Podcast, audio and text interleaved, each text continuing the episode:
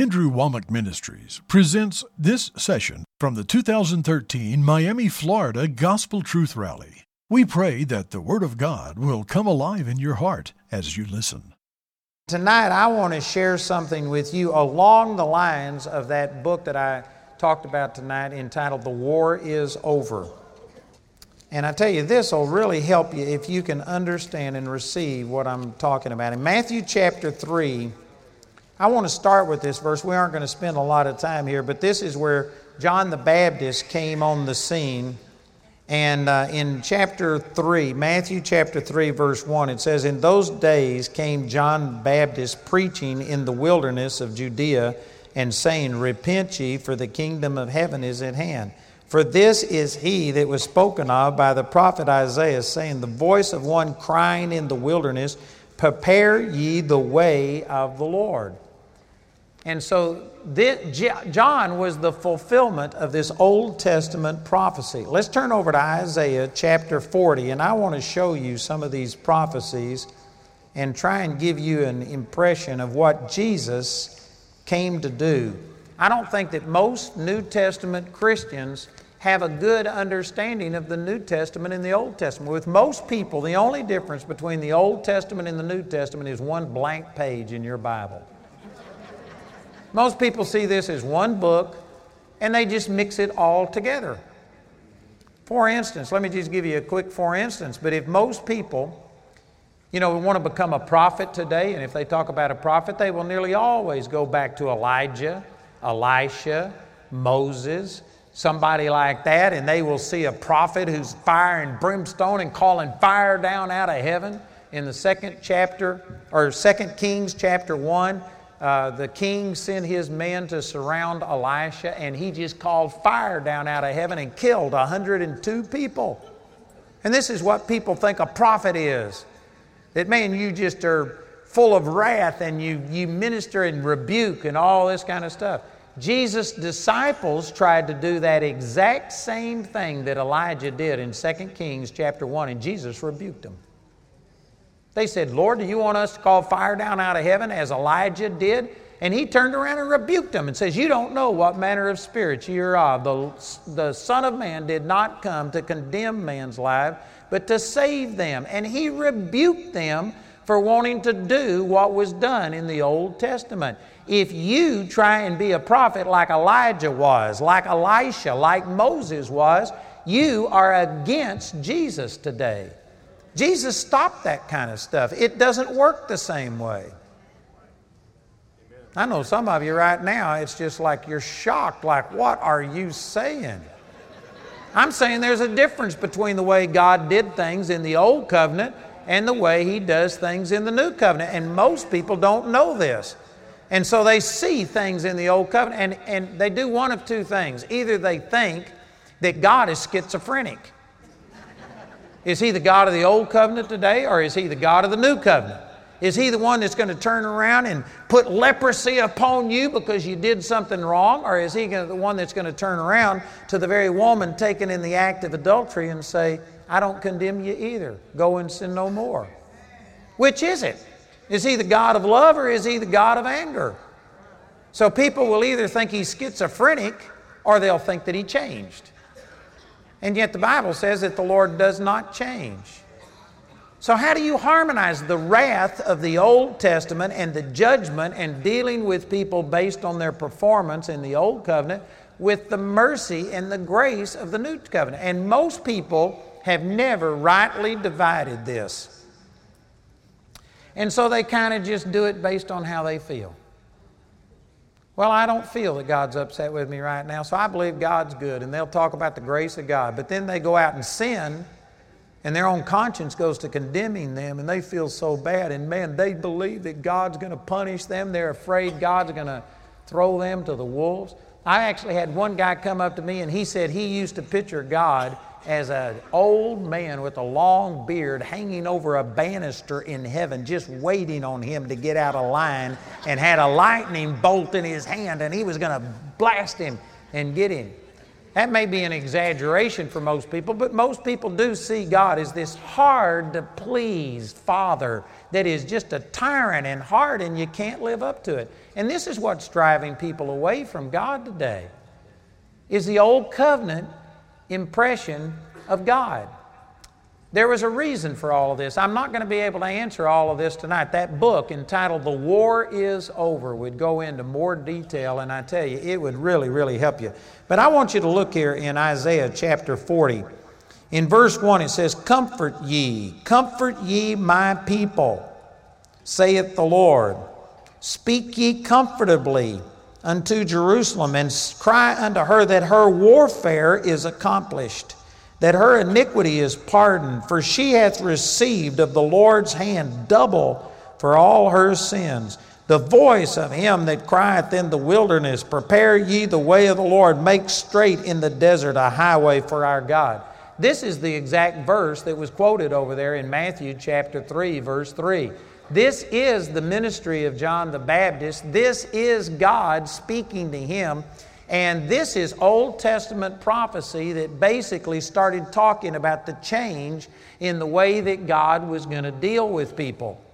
And John the Baptist was to come and prepare the way of the Lord. And then Jesus brought in a new covenant, a brand new contract, a brand new way of God dealing with people. And sad to say, the body of Christ today does not live under the new covenant. They live at the very best under a mixture of the old covenant and the new covenant, which Jesus said that's like trying to put a new patch on an old garment. It'll tear. Or putting new wine in an old wineskin. It can't work. Or some people just live totally under the new covenant and basically ignore the grace of God. But only when we understand what God has purchased for us do we begin to start really receiving the benefit. You know, in the name of Jesus, I'm not going to preach on this verse, but this is one of my favorite scriptures over in Romans chapter 1, verse 16. It says, for the gospel is the power of God unto salvation. I'm not ashamed of the gospel. It's the power of God unto salvation to everyone that believes, to the Jew first and also to the Greek. You know, that's saying that the gospel is the power of God unto salvation. That's not just talking about forgiveness of sins, but healing is part of salvation. Prosperity is a part of salvation. Joy and peace is a part of salvation.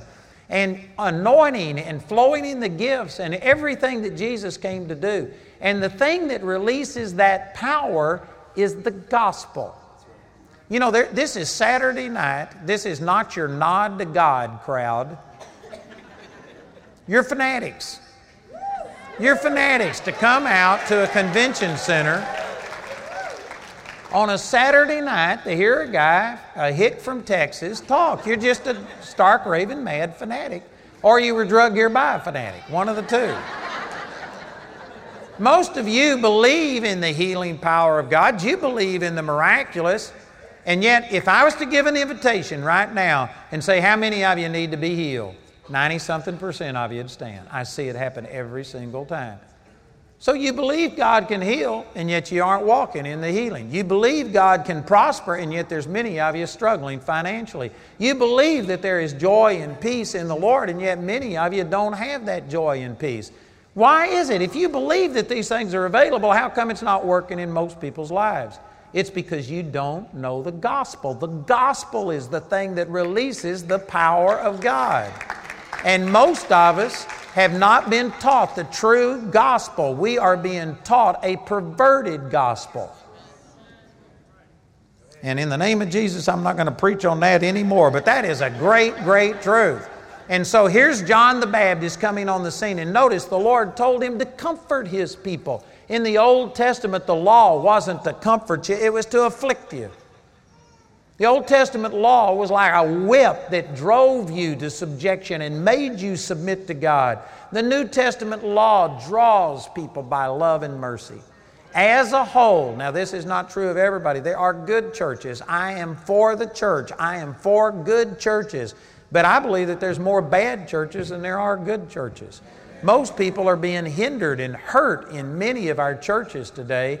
And most churches are like a whip that are driving people and saying, turn or else, repent or else, turn or burn. And that's what people say is the gospel. The word gospel means good news. There's no good news in that. Repent or else, turn or burn. There's nothing good about that. It's true.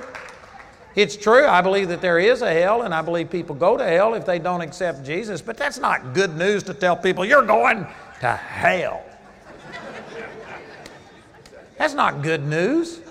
And yet that's what the church is preaching. Good news is that even though you are headed in that direction, Jesus took your sin and paid for it, and you don't have to go, and He's not holding your sins against you. And the church isn't preaching the good news. They aren't preaching the gospel. They're preaching the wrath of God. And it's driving people away from the Lord. We're supposed to be drawing people to the Lord by His great love. And so this is what He was telling John. Comfort the people. And notice this in verse 2. He says, "Speak ye comfortably unto Jerusalem, and say unto her that her warfare is accomplished, that her iniquity is pardoned, for she hath received of the Lord's hand double for all her sins." Man, what an awesome, awesome statement. Now, let me just say that this was not talking about something that was a reality at that time. It wasn't already accomplished. This was prophetic, talking about that when Jesus came, this would happen. And this is talking about His sacrifice. And it says that Jesus is going to pay double for all of our sins. Again, this is not a concept that the average Christian has.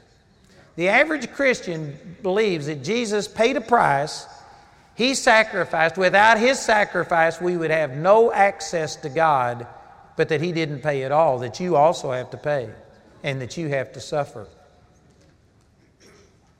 Don't look at me in that tone of voice. Some of you are thinking, who believes that? Probably most of the people in this room. You may not even realize it because it's been said so long and we've been raised under this system, but we believe that we have to suffer for our sins. For instance, I have had thousands and thousands of people that I've prayed for, probably tens of thousands, maybe hundreds of thousands of people that I pray for, and I've heard this hundreds of thousands of times in some different form. Why hasn't God healed me? Because I pray. I go to church, I pay my tithes, I do this and this and this and this and this. How come God hasn't healed me? Did you know when you say something like that, you've revealed why God hasn't healed you? Because you didn't point to what Jesus did for you. You believe you have to pay. You have to be holy. You have to do things in order to earn God's favor.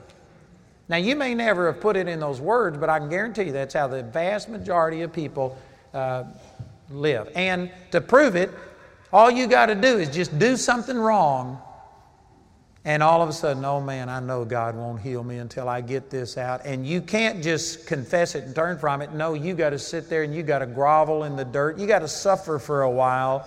You got to bear this. You know what that is? You aren't believing that Jesus paid it all. You aren't believing that He paid for all of your sins. You believe you have to pay for your sins.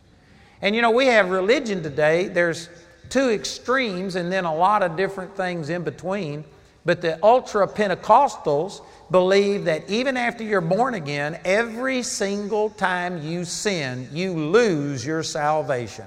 And if you were to die before you get that sin confessed, you go to hell. Even though you may have been born again and walking with God for 20 years, if you were to commit adultery and be driving home and have a car wreck and died and you didn't have time to confess it, you'd go to hell even though you've been born again for 20 years. There's not much reaction to that. Probably most of you believe that. A lesser interpretation, but it's the same thing. It's just lesser consequences. Many people believe, well, you don't lose your salvation. You don't go to hell, but God won't answer your prayer. God won't fellowship with you. You can't have any joy. You can't have any peace. God won't use a dirty vessel. God wouldn't flow through anybody that has sin in their life. If you believe that, that's the reason God never uses you. Because your own conscience condemns you. You aren't perfect. You're never going to be perfect. And somebody said, well, I'm not perfect, but I don't dip or cuss or chew. I don't go with those that do. I'm better than you. And they sit there and they get this self-righteous attitude. The Bible says in James chapter 2, verse 10, if you keep the whole law and offend in one point, you are guilty of all. Religion sits there and says there's good sins, acceptable sins, and bad sins, unacceptable sins. God says sin is sin. And you know what? I've never committed homosexuality. I've never committed adultery. I don't steal. I don't do that. But I have sinned, and I need Jesus and His atonement. I can't come before God on my goodness and on my basis. If you are one of those that believes God uses people because some people are holy and they deserve it and other people aren't, you'll hear this all the time. People say, if anybody ever deserved, you know, to enter into heaven. We had a funeral or something. It was this person. Nobody gets into heaven because they deserved it. All of us have sinned and come short of the glory of God. And yet we hear stuff like this all of the time. And people will come and tell me, oh, this person needs to be healed. This is a worthy person. This person is a good person. They seek the Lord. They are worthy of being healed. Nobody is worthy of being healed. And some of you think, well, you don't know how good I am. You don't know how good God is. You're comparing yourself among yourself, and you might be better than me or better than some other sinner, but who wants to be the best sinner that ever got rejected? All of us have sinned and come short of the glory of God. And see, people are trusting in their own selves. They aren't believing that Jesus paid double what we owed. They believe He paid a portion, and we've got to make up the rest. And we are basically believing, God, I've got to be holy enough. You know, when I first started in ministry, I've made a promise that I would never minister without fasting 2 weeks before every single time I ministered. Man, if I was doing that now, I'd be plumb gone by now. That was dumb. But I was thinking that, God, I'm going to be holy and I'm going to be worthy. And you know, as long as I thought that, all the devil had to do was just come and show me something I'd done wrong. And every time I'd done something wrong. Mine weren't the big 10. They weren't the big, 10 sins like the 10 commandments, but I would always fail to study as much as I should. I could have loved God more. I could have done something more. I never was perfect. And as long as I was thinking that I had to be worthy for God to use me, I was never used because I wouldn't let Him. I didn't feel worthy. My own conscience condemned me. I tell you, when I finally found out that God used me in spite of who I am and not because of who I am, it set me free. It changed my life. Now, this does not mean that I go live in sin because, after all, God's not holding my sins against me. No, God's not holding my sins against me, but the devil will take advantage of every sin you commit. He'll eat your lunch and pop the bag. And so you know what? As much as you can, you need to live holy, but you need to recognize it's Jesus that paid my debt, and He paid more than I owed. It's like if I went to pay a bill, and I started to give them my money, and somebody else just steps up and says, oh, here's $1 million. Would that cover this $10 purchase? Amen. It'll be more than enough. Well, in a sense, that's, we were trying to, oh, God, I'm sorry. Would you please love me? Would you move in my life? I promise you I'll never do this again. I'm going to go to church. I'll pay my tithes. I'll live holy. And you're bartering with God. And Jesus just steps up and pays double. Here, this will cover all of their sins. He paid double is what this verse says. And if you ever understood that we owed a debt that we could never pay, most people don't understand this. They really believe that if we just promise God that, honest, I'm going to live good, I'm going to study, I'm going to do better than I've ever done, you think that that's enough to appease God. God cannot be appeased by anything you ever do. You cannot pay for your sins. You have nothing to barter with God for. Anything you have is worth nothing to God. Your holiness, it says in Isaiah chapter 64, I think it's verse 6, somewhere around there, it says, all of our righteousness is like filthy rags. All of your goodness. You know, there's bound to be somebody in this room that's better than others. There's somebody in here that's never done stuff. You are just as pure as the driven snow. But compared to God, you're a filthy rag. And somebody's offended by that. That's because you're self-righteous. You're trusting in your own self-goodness. The Bible says Jesus came to save sinners. He died for the ungodly. Unless you're a sinner and ungodly, you can't be saved. God didn't come to save righteous people. He came to save sinners.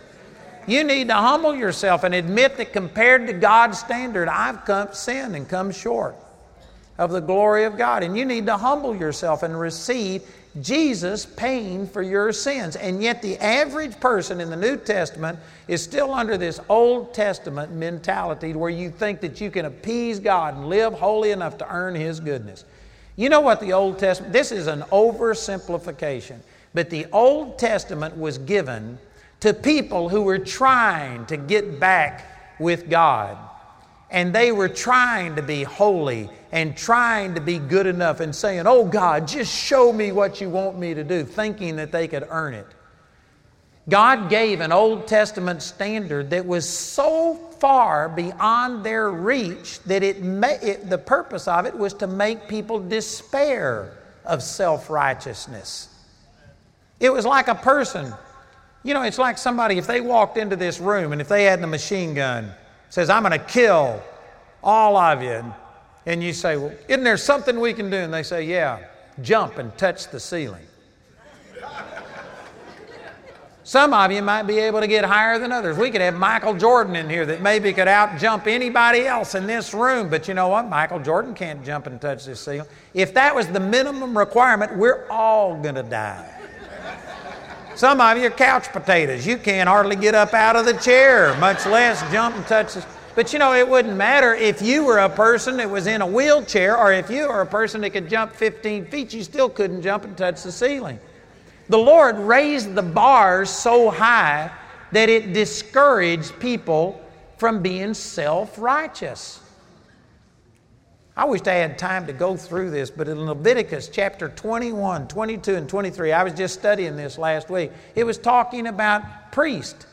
And in the New Testament, I think it's 1 Peter chapter 2, verse 9, somewhere around there, it says that we are all kings and priests unto the Lord. So in the New Testament, you are a priest. You do not have to have somebody with their collar turned around backwards to stand between you and God. Every believer is a king and a priest.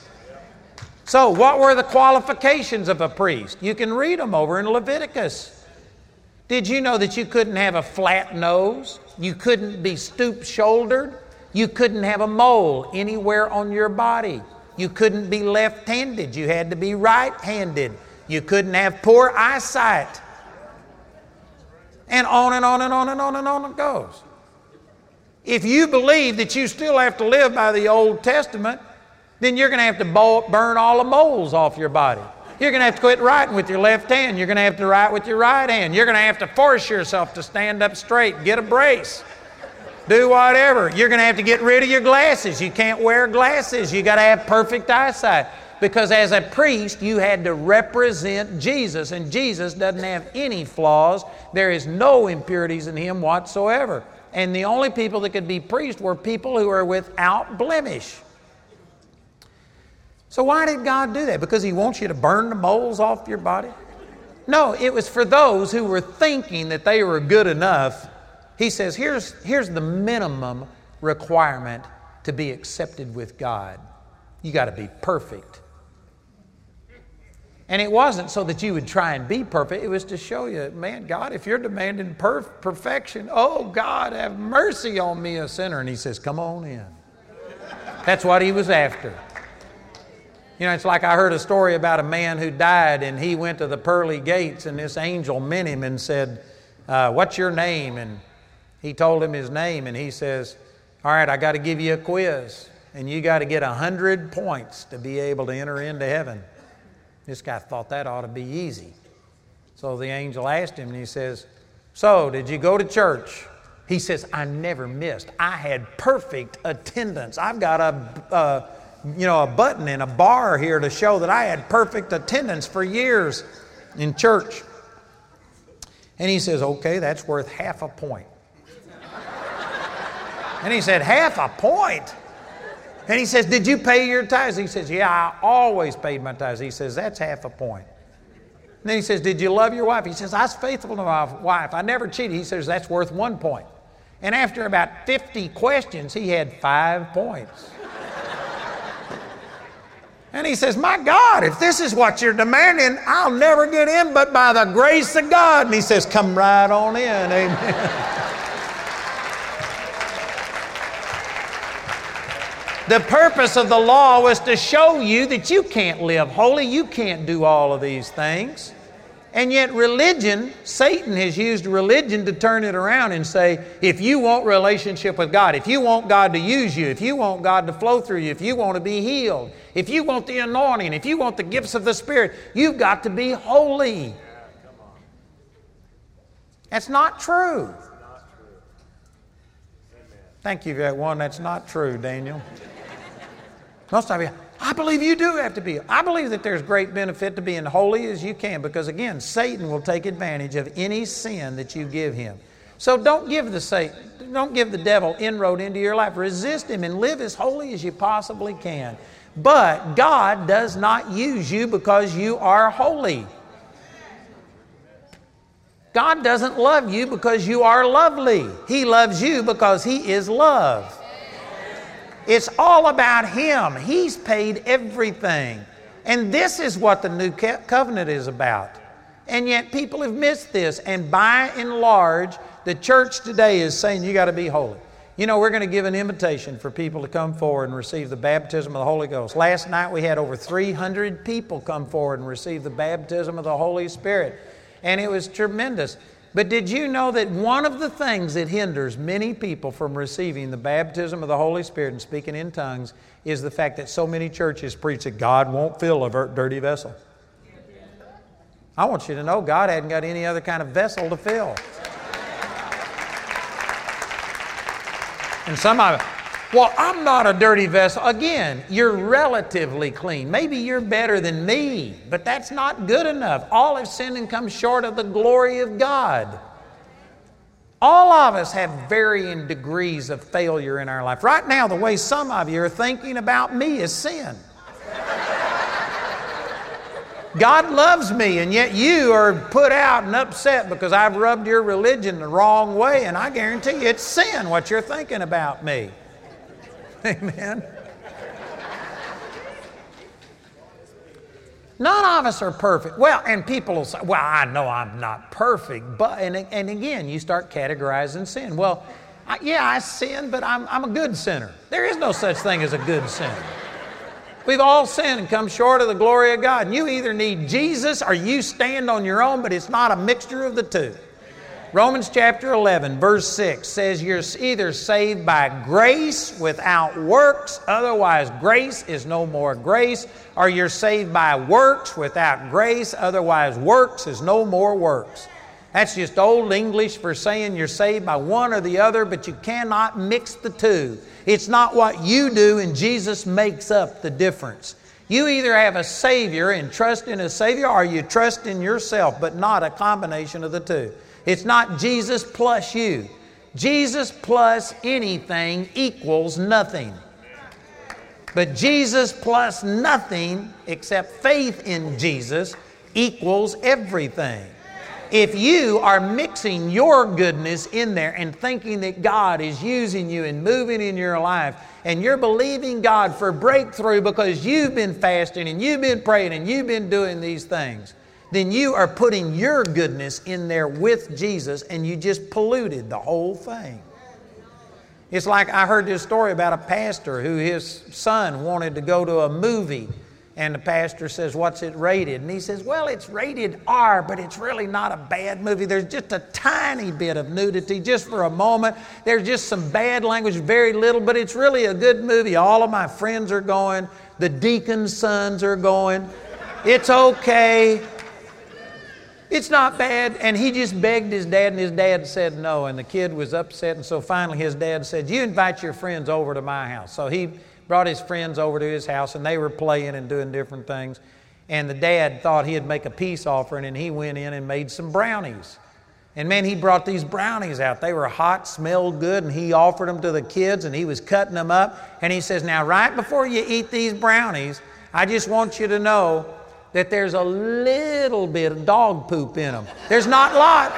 You won't even be able to taste it, and it won't make you sick, and it won't bother you. But I put just a little bit of dog poop in there, and it won't hurt you at all. Go ahead and enjoy.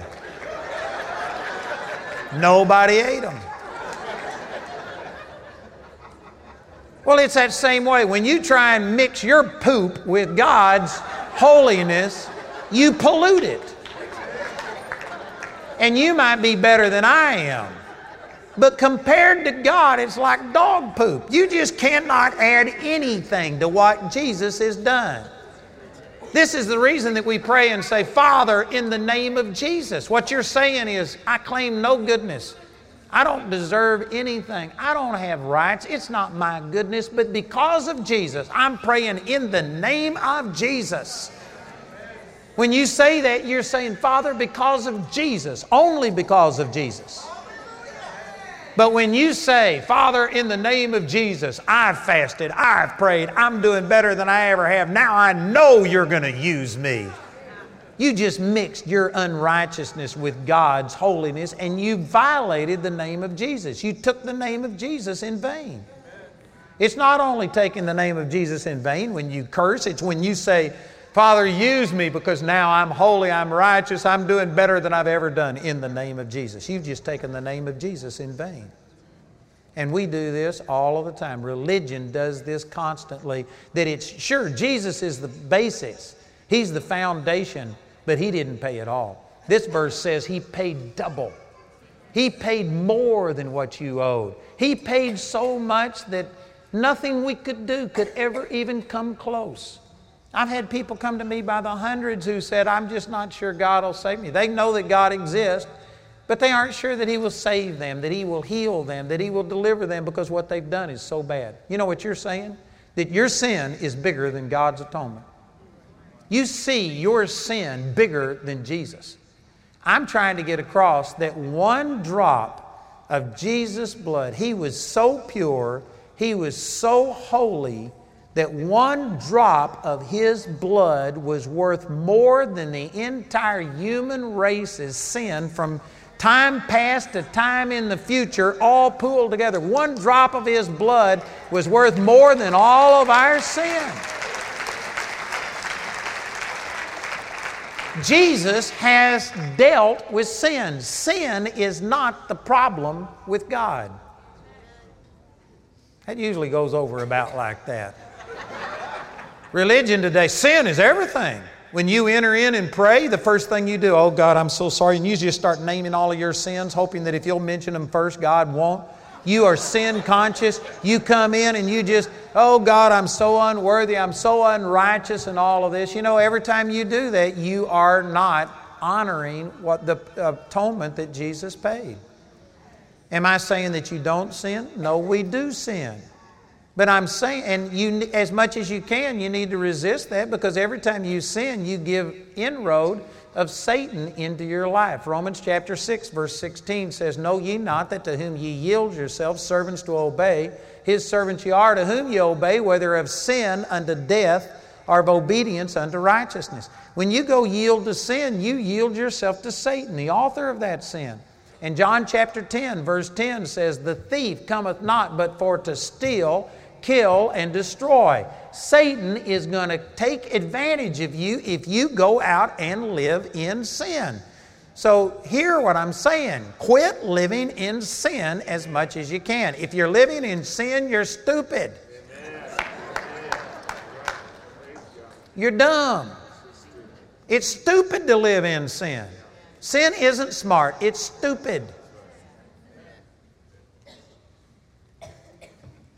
I am not for sin, but I'm saying that God paid for your sin. Sin is not an issue with God. But see, there's not only this vertical relationship about our relationship with God. God is not imputing sin unto us. 2 Corinthians chapter 5, verse 19, He's not imputing sin unto us. Romans 5, 13, He's not imputing sin unto us. Romans chapter 6, verse 15, Romans 4, 15, and many others. Man, sin is a transgression of the law, and the law has been taken away from us. And God is not mad at you over your sin or your lack of holiness. He's dealing with every one of us in complete grace. But does that mean that we go live in sin? No, because Satan will take advantage of you. So as much as you can, it's still to your advantage to live right so that your heart won't become hardened. Living holy doesn't make God's heart sensitive towards you. And living unholy doesn't harden His heart towards you. But living unholy will harden your heart towards God. It'll make your heart insensitive to God. So as much as you can, do what's right. Don't give the devil inroad into your life, but God loves you, stupid. You're stupid, but God loves you. And if you could understand that, you know what that would do? Somebody says, well, man, you're just allowing people to go live in sin. You're giving people a license to sin. People are doing pretty good without a license. This doesn't give you a license to sin. If you really understood how much God loved you when you don't deserve to be loved, if you ever understood how vile we are in our self-righteousness. See, a person who is trying to earn relationship with God, they don't have a good revelation of our unworthiness. Man, I don't have the words to put this into... to get this across to you, but March the 23rd, 1968, 45 years ago for me, I got caught up in the presence of God. I saw the holiness and the purity of God, and I was a very, very holy person according to man's standard. I'm turning 64 this month. I have never used a word of profanity. I've never taken a drink of liquor. I've never smoked a cigarette.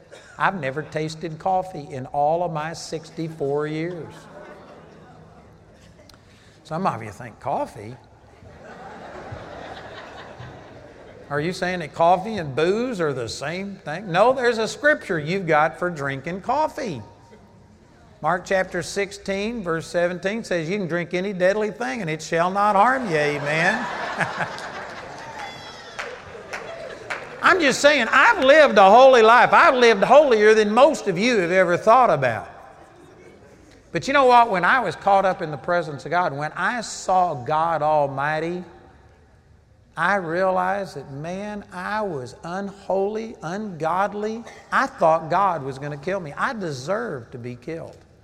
Some of you don't share that opinion, and you think, but I'm a really good person. You've never seen the glory of God. I can guarantee you, when people see the glory of God, it says every knee's going to bow. All of the people who didn't believe there was a God, all of the people who shook their fist at God, and I'm mad at God, and when I get to heaven, I'm going to ask Him about this and this and this. You are not.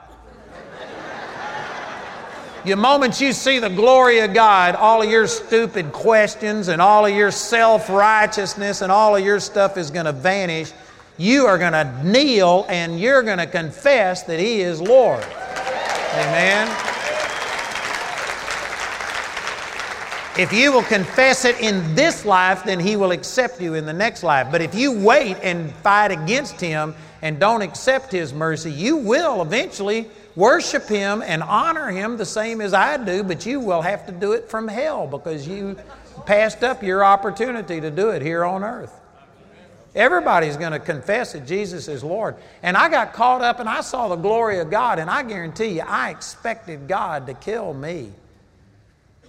I was just overwhelmed. And those of you who are self-righteous and thinking, but I'm really good, you are missing my goodness. You are missing the holiness and the righteousness of God. Compared to God, you aren't worth spitting on. What does that do to your self-esteem? Man, I tell you what, even the church today is pushing all of this self-esteem stuff, but I don't esteem myself. Myself was headed to hell It was doomed to it. There was nothing I could do to avoid it. I couldn't save myself. Myself caused Jesus to come to this earth and have to die. Myself has done nothing but just cause problems. But I'm a born-again person, and I esteem who I am in Christ. I esteem what Jesus has done in my life. I am very pleased with who I am in Christ, but I don't have any delusions about myself. You know, if I was God, I wouldn't have chosen me to preach for Him. Man, He could have gotten a lot of other people more qualified. But one of the reasons it says in 1 Corinthians chapter 1, verse 26, that God chose the foolish things of the world, base things of the world, things that are despised, things that are nothing, to bring to naught things that are. It says so that no flesh would glory in His presence. One of the reasons God chooses hicks from Texas is because hicks from Texas know that I hadn't got a chance. God, You've got to do it. Whereas people who have it all together and who are so well educated and can speak well and do everything, they get up there and say, God, You just introduced me and I can handle it from here. God won't use a person like that. God won't use you if you think, but I'm really a good person. You haven't come to the end of yourself. It's at the end of yourself that you find the beginning of God. And all of this legalism that is being preached today about you be holy, and if you'll do this and this and this, then God will respond to you and heal you. It's putting the idea in you that you can somehow or another become worthy of God using you on some goodness on your own. And that's deception. It's a lie. This is what the devil sold Adam and Eve on. They weren't good enough the way that God had made them. They had to do something more. They needed something more. And instead of trusting in Jesus and the Father, what He had created, they started trying to establish their own identity, their own self-worth, their own goodness. And it damned us all when they did that. Man, this religion is teaching you that you can somehow or another make yourself good enough that God can use you. You can't. What you can do is just humble yourself and say, Father, I'm going to get it in the name of Jesus. I don't deserve anything, but Jesus loved me. He paid double for my sins. He's done more than enough, and I know that You love me, not because I'm lovely, but because You are love. And in the name of Jesus, I speak, I ask. Most of the body of Christ doesn't have that kind of attitude, and that's the reason that they aren't seen the power of God manifest in their life, because they are into self-righteousness. The gospel is the good news about what Jesus did for us, not what we do for Jesus. And sad to say, most people are looking at themselves. And this is the reason that Satan is able to condemn you. The Bible says in Hebrews chapter 10, verse 2, that you should have no more conscience of sin. That's the last phrase in that verse. You should not be sin conscious. And yet the average person is just totally sin conscious. Totally. You know, I saw my son raised from the dead after being dead for 5 hours. Raised from the dead with no brain damage, no more than he had before, praise God. I've seen 3 people raised from the dead. I've seen blind eyes open. We were just talking about all that. Again, most of you are fanatics. This is Saturday night. You believe in that kind of stuff or you wouldn't be here. Amen? If somebody fell over dead right here tonight and I said, how many of you believe God can raise this person from the dead? Most of you would be right there with me. I said, I'm going to pray for him, and I believe that God's going to raise him up. Most of you would say, go for it, brother. You'd get up here. You'd want to see it. But you know where I'd lose 99% of you? I'd say, all right, if you believe it, you come up here and pray for him. Now, just think about this. You were real excited. You believe that God could raise people from the dead, and you believe that I've seen people raised from the dead, and so, man, go for it, and you're all for it. But when I say, you come pray for them, all of a sudden your faith turns to fear. Your excitement turns to dread. What happened? Did God quit being able to raise the dead? Did you change your belief that God could do it? You know what happens? It's not that people doubt God can do it. They doubt God will do it because they are sin conscious. They think God is moving in their life proportional to how holy they live. And you think that a preacher must surely be holy. And so if I pray, well, then you're going to believe and believe that I can see it happen. But you know you better than you know me. And you know every rotten thing that you've done. You know some of you got mad on the way here tonight. Many of you haven't read your Bible all day long. You hadn't prayed in tongues all day long. Some of you, you're just rotten. Amen? And so you don't doubt that God can do it. You don't doubt that He can do it through me, but you doubt He can do it through you. Why? Because you don't feel worthy. If you knew me as well as you know you, you wouldn't have any more faith in my prayers than you got in your prayers. I don't deserve it. That's the reason that I see miracles happen, is I say in the name of Jesus. I've learned to quit letting my unworthiness limit God and what He can do. Most of us aren't believing that Jesus paid double for our sins. We are believing we have to add to it. We also have to be holy and do all these things. Again, there is benefit to being as holy as you can to limit Satan's inroad, but your holiness does not impress God one bit. It doesn't make you more likely to be used. God loves you, and there's nothing you can do to make Him love you any more. There's nothing you can do to make Him love you any less. Your actions do not determine God's goodness towards you at all. Now it is a weight. It says in Hebrews chapter 12, let us lay aside every weight and the sin which does so easily beset us, and run with patience the race that is set before us, looking unto Jesus, the author and the finisher of our faith. It's like trying to run a race, and if you are living in sin, you got a big old ball and chain tied around your leg. And you know what? God's not against you. He'll let you run the race, but you'll cross the line last because you've got Satan hindering you with all of this sin that's weighing you down. Your own conscience is condemning you. So God's not against you, but that doesn't mean that you go live in sin. If people... See, this is why some people reject grace, is because they sit there and they say, well, this means I can just go live in sin because God loves me. You aren't only dealing with God. It's not only this vertical relationship, but there's a horizontal relationship. The way you relate to people and the way you do things down here determines how much inroad Satan has into your life. And if you give him an inroad into your life, he'll take a mile for every inch that you give him. He will come in and he will extract his punishment. And I guarantee you, you should not be living in sin. If you're living in sin, you're just plain dumb and stupid. How dumb can you get and still breathe? Amen. It's stupid. Don't misunderstand what I'm saying. I am not encouraging sin, but I'm saying God paid for all of your sins. And He paid for the past, present, and even future sins. Some of you, that's like a new wrinkle in your brain. How could this possibly be that He could pay for sins that I haven't even committed yet? You better hope that He can pay for sins that you haven't committed, because He only died for your sins once 2,000 years ago. If He can't pay for sins before you committed them, then you can't be born again. Jesus isn't dying for your sins today. You don't pray and ask God to forgive your sins. Lord, will you come and die for my sins? No, you have to look back and see that He's already done it and believe and just appropriate what has already taken place.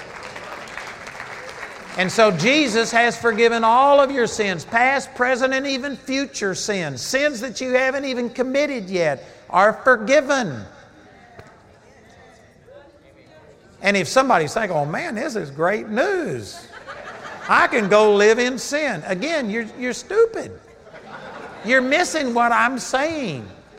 Just because they're paid for and God's not angry at you. Satan, you have an enemy, the devil, going about as a roaring lion, seeking whom he may devour. 1 Peter chapter 5, I think it's verse 7.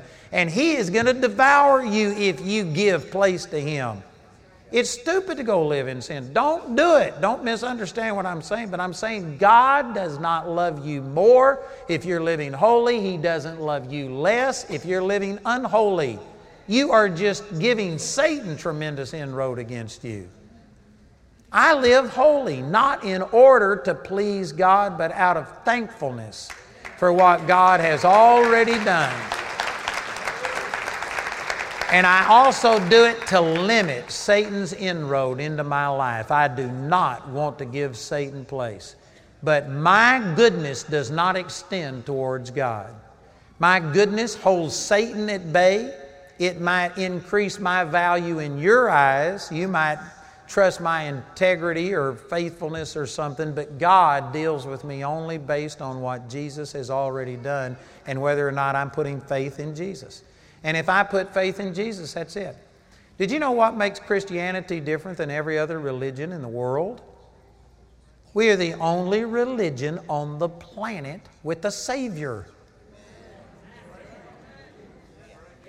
Every other religion believes in a God, maybe sometimes multiple gods, and they believe that all mankind have sinned and come short, and sin has separated us from God. But then they will give you things that you have to do to appease God and to earn God's favor. The Buddhists have to put on a saffron robe, shave their head, and beg and humble themselves and deny themselves, and on and on and on you could go. The Muslims have to kill infidels or whatever, amen, and on and on. And everybody's got something you've got to do to gain access to heaven. But the whole burden is on you, what you do. Christianity, if it's true Christianity, and there is a lot of false Christianity, but if it's true Christianity, we are the only religion on the planet that has a Savior who came and did what we couldn't do. He died in our place. He paid double for what our sin and debt was, and we now get accepted with God through what He did and not through what you do.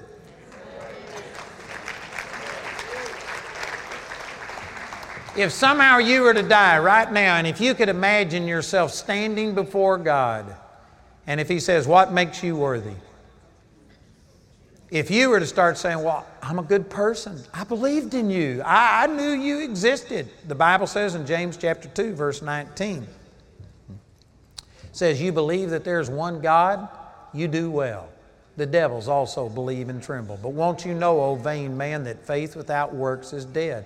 Believing that God exists is not salvation. The devil believes that, and he's not saved. Some people say, but I've gone to church. I was a good person. I helped little old ladies across the street. I didn't dip or cuss or chew or go with those that do. I lived holy. I did this and this and this. You know what? You would go straight to hell. I don't care if you're better than I am or better than anybody else. The only thing that makes you a Christian is the fact that if God says what makes you worthy, you say, I don't have any worthiness except the fact that I've received what Jesus did for me. I put my faith in a Savior. I have a Savior. It's not based on my goodness. I draw on the mercy of Jesus. He would welcome you in and say, well done, good and faithful servant. If you would point to your goodness, you would go to hell. And there may be people sitting right here tonight who you consider yourself to be a Christian, but as you imagine this, you would have immediately started pointing to your own goodness. You may even use the term Jesus is Savior, but in practice, your faith is in yourself. You know, if a person came forward for salvation tonight, and if they've heard the gospel correctly, and if they came forward and I said, God shows me that you just committed adultery. You committed adultery last night, and here you are. If they heard the gospel correctly, that wouldn't keep them from getting saved. They'd say, that's the reason I came. I need a Savior. I'm a sinner. Oh, God, have mercy on me. Jesus, I want your forgiveness. And they could go ahead and receive the greatest miracle that ever was, forgiveness of sins, right in the midst of them living in adultery. This woman was taken in the very act of adultery in John chapter 8, I think it is, and Jesus forgave her, and she was caught in the very act of adultery. It didn't keep her from being born again, because He was the Savior, and all she had to do was humble herself and put her faith in Him and His goodness and not in her goodness. So most people see, understand that when it comes to the initial born-again experience. But if a person who is already a Christian came forward and wanted to be healed, and I had a word of knowledge and I said, man, God shows me that you've been angry at your wife without a good cause. You're in anger, you're in unforgiveness. You know what the average Christian would do? They'd immediately stop. Well, now I know why God hasn't healed me. God won't heal me until I repent of this, until I get that sin under the blood. And you wouldn't accept it. You wouldn't receive it. Now think about this. Here's a person who's just committed adultery, and that doesn't keep them from getting saved, but you getting mad is going to keep you from getting your healing or getting something else now that you're a Christian. Most people believe that God is merciful to the lost people, but become a Christian and God is going to reject you. And if you don't study the Bible, and if you don't pray, and if you don't do this, God's liable to let you die of cancer because you weren't walking in the Word the way that you're supposed to. That's inconsistent. Colossians chapter 2, verse 6 says, as you have therefore received Christ Jesus the Lord, so walk ye in Him. How did you get saved? You didn't get saved because you deserved to be saved. You came and sang the song, just as I am, without one plea, but that thy blood was shed for me. O Lamb of God, I come. You got saved because somebody told you you couldn't save yourself, you need a Savior, and you put faith in a Savior. But then you get saved, and you love God now, and you go to church and say, man, what do I have to do to please God? Well, you've got to start doing this and this and this and this. And they start putting down all of these rules and regulations that you are bound to break. It's impossible for you to be perfect. And they lift this standard up there, and after a while, now here you are born again, which was the greatest miracle. It says the same way that you got saved, the same way you're supposed to walk. But now instead of putting faith in a Savior, you come before God and God, I've been doing this and I've been doing this. Will you please heal me now? And you start bartering and trying to cash in your goodness so that God can move in your life. And that's the very thing that's stopping you. It's not your sin, but your trust in your holiness. It's your self-righteousness that stops the power of God. When you come before God and say, God, give me what I deserve. It's mercy that He doesn't give you what you deserve. Because you, at your very best, don't deserve anything. You don't deserve the blessing of God. God doesn't give His blessings because they're deserved. He gives it because He is a good God. The only thing He asks is that you quit promoting yourself and standing in your own self-righteousness, and that you humble yourself and make Jesus a Savior and receive it through Him. Your own trust in yourself is the very thing that is stopping the power of God. This is what the gospel is all about. The gospel is the good news that God is going to move in your life because He is good, not because you're good. He loves you based on nothing but His goodness, not your goodness.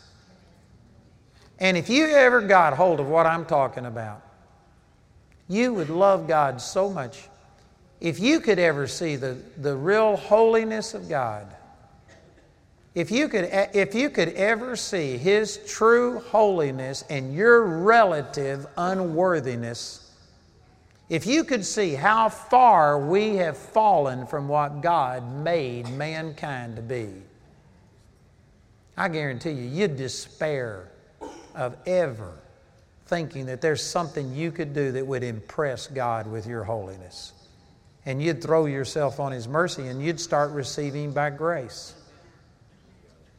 The very fact that so many of us are promoting our own self-righteousness is an indictment against our lack of understanding of God and who He is.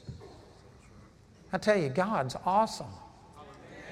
And you cannot earn anything. You have to humble yourself and receive it by grace. There's a scripture that says, agree with your adversary quickly while you're in the way, lest he take you and deliver you to the judge. You know, one of the applications of that verse that I make to myself is that when the devil starts coming and trying to condemn me, like there was a time back when we first went to Pritchett, Colorado, a little tiny town of 144 people, and I was pastoring a church. There was only 144 people in the town. The next closest town was 30 miles away, and it had 1,000 people. I mean, it was in the middle of nowhere. You know, if that wasn't, you know, the middle of nowhere, you could see it from there. It was that close. And yet we saw a man raised from the dead. And man, when that happened, people started coming from everywhere. We had 100 people coming to church. And people started coming by and asking me to pray with them and minister to them. And I was busy from daylight till dark ministering to people. And I didn't have any time to read the Bible, to pray, to do anything on my own. And so I knew I needed to be studying the Word. I couldn't just give out forever. I had to fill myself up. And so I made a commitment to God. And I said, tomorrow, I'm going to fast and pray and study the Word all day long. And I meant it, and that's what I wanted to do. But before I even got out of bed, somebody knocked on the door, and they needed me to minister to them. So I had to get up from a sleep and start ministering to people. I opened up the Bible, but I did it to minister to people all day long. I was praying and ministering the Word. I wasn't receiving directly from God. I was giving out. And then at lunch, a guy that I'd been trying to witness to for a long time came by and wanted to take me out to lunch. And I thought, praise God, he could get born again today. And so I wasn't going to tell him I was fasting and not go eat with him. I decided I'd go with him because maybe he could be born again. And I was hungry because I didn't have breakfast, so I ate twice as much as I normally ate for lunch. And then that night, I was driving over to this Bible study, 45 miles. I was going by myself, and I felt so unworthy. God, I didn't fast. I ate twice as much. The only time I opened up my Bible was to read to other people. The only time I prayed was for other people. I broke every promise I made you, and I had Scripture come to my remembrance, like it's better not to make a vow than to make a vow and not pay, that all liars will have their part in a lake of fire that burns forever and ever. And I was just feeling so unworthy, and as I got closer to this town, I was saying, oh God, how could you ever use me? I broke every promise. I lied to you. I did everything wrong I could do. And I was crying as I was driving over there. And I was saying, oh God, please use me anyway. What about the people? Even if I'm not worthy, I used to be an introvert, and it scared me to talk to a person face to face, much less stand in front of people like this. I couldn't do it. It was impossible, and I was afraid, oh God, I'm going to get up there and you won't flow through me, you won't anoint me, and it'll be terrible. I said, God, if you won't do it for me, do it for the people. And I still didn't feel any confidence and any faith, and so I just kept, oh God, and I finally cried out, oh God, just do it because of who Jesus is. And as soon as I said that, the Lord spoke to me, and He said, who did you think I was going to do this because of? And I realized I had fallen back into this performance trap, thinking God was going to use me because I fasted and I prayed and I studied the Word. And I tell you, that's the very thing that hinders people from being used. So now when the devil comes to me and he begins to condemn me and says, what makes you think God would use you, you unworthy thing? Instead of trying to justify myself, I just agree with my adversary quickly. And I say, you know what? You're right. I don't deserve it. Man, there's no way that I should see anybody healed. There's no way I should see a blind eye open, a deaf ear open. There's no way that anybody should be blessed. I don't deserve it. I think I'll just pray for him in the name of Jesus. Amen. I'll get it because of who Jesus is instead of who I am. And I've learned to be strong in the grace of Jesus and use the name of Jesus. And I don't pray for you in the name of Andrew Wommack. I don't pray in my own name. I don't spend any time trying to justify myself. When the devil condemns me, I say, you are absolutely right. I am a zero with the rim knocked off, but praise God that He loves me. Amen. And I just receive His love, not because I deserve it, but because God is a good God. Amen. And I tell you, this is a superior position to those of you who are trusting in your goodness. And some of you are thinking, I'm not about to let go of all of my goodness. I worked hard for it. Well, it'll help you with people. It might keep you out of jail and do things. But you know what? When it comes to God, all of us have sinned, come short of the glory of God. There's none righteous, no, not one. All of our righteousness is like filthy rags. You cannot trust in yourself. And I'm telling you, this is the reason that you're up and down like a yo-yo. And sometimes you just are, oh, it's awesome. God loves me and everything's wonderful because your performance is good. But just hang around for a while and you will do something wrong. You will get mad. You will get into the flesh. And then you'll go down there in the valley and be in all of this depression and discouragement because you messed up again, and you'll bawl and squall and cry, and God will show you His mercy and you'll feel forgiven and you'll get back up on the mountaintop. You could just live there if you would quit trusting in your own self and just let God's love flow in your life. You do not have to be like that. It said that when Jesus comes, every valley will be exalted and every mountain and hill will be brought low. If you bring the valleys up and the mountains down, it should be smooth sailing. There should be a consistency in your life. If you're hot and cold, it's because you're in the flesh and you're trusting your own goodness. If your faith was in Jesus, He's the same yesterday, today, and forever. The reason you're on and off and hot and cold and up and down and sometimes anointed and sometimes not is because you are trusting in yourself and you're operating by your own worthiness and your own goodness. When you get in Christ, you will be consistent because He's always the same. The only fluctuation that you will ever have is when you get sidetracked and quit trusting in the grace of God and get back into yourself and into the flesh. But as long as you stay in Christ, you'll just be consistent and you'll see the power of God.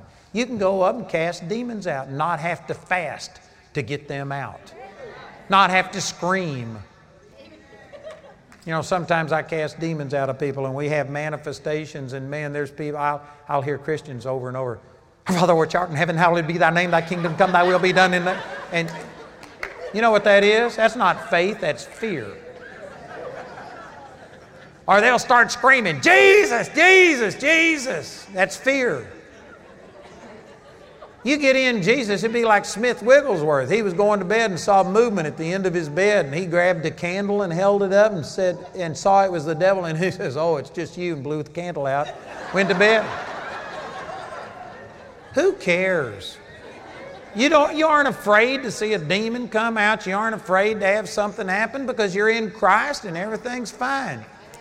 When you are trusting in Him, it gives you a consistency, a boldness that is beyond yourself.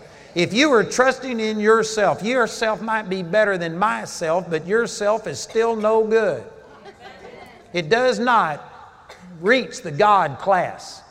You can't deal with the devil. You can't deal with cancer. You can't deal with blindness and deafness and the recession and stuff in your own self. But if you're in Christ, it doesn't matter what happens in this world. He's the same yesterday, today, and forever, and you can just stand in Him. And I tell you, the Lord has done everything for us. It's like that book I was advertising. It's already done. He's already done. You're already healed. Instead of trying to get God to heal you, find out what He's already done. Find out what you've already got and just dwell in it. And if you would trust in that, I guarantee you, Satan... He can defeat you, but he cannot defeat God. And if you would trust in God instead of trusting in yourself, you will not be defeated. If you're depressed and discouraged, it's because you are standing in your own might and in your own power. If you're sick, it's because you have not yet got in the gospel. That's the power of God unto salvation. It will produce healing in your body. And on and on and on I could go. I really had someplace else I was trying to get to. I never got very far past these verses. But I'd encourage you to get that book entitled The War Is Over. You'd be shocked to find out how Jesus set us free from all this Old Testament stuff. And man, praise God for the New Testament. The Lord loves us more than any of us understand or recognize. It's good. I know some of you are thinking, boy, this sounds too good to be true. That's what the gospel is. That's the definition of the gospel. Too good to be true news. What religion is preaching by and large is not too good to be true. It's bad news. But this is the gospel, and if you could understand this, it would change your life. It would set you free. God loves you, and there's nothing you can do to make Him love you more. There's nothing you can do to make Him love you less. The only thing you can do is humble yourself and quit trying to relate to Him based on your performance and just receive a Savior.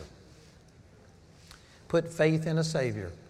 And I tell you, if you would do that, it would transform your life. And if the body of Christ understood and operated in what I'm talking about, this is the gospel, it would be the power of God. It would turn the world right side up. But religion has perverted this to where it's all about your performance and you doing these things and you cleaning up your act so that God can accept you. I'm telling you, God loved you so much that He commended His love towards you that while you were yet a sinner, Christ died for you. He loves you. He's wanting to move in your life. He's wanting to make your life awesome, not based on your performance, but based on His performance. And if you would just humble yourself and receive it as a gift, God would flow through you and miracles would happen. What I believe that the gospel is as simple as I've made it tonight, but it's not easy. The hardest thing you will ever do is get rid of a performance mentality because the whole world is based on performance.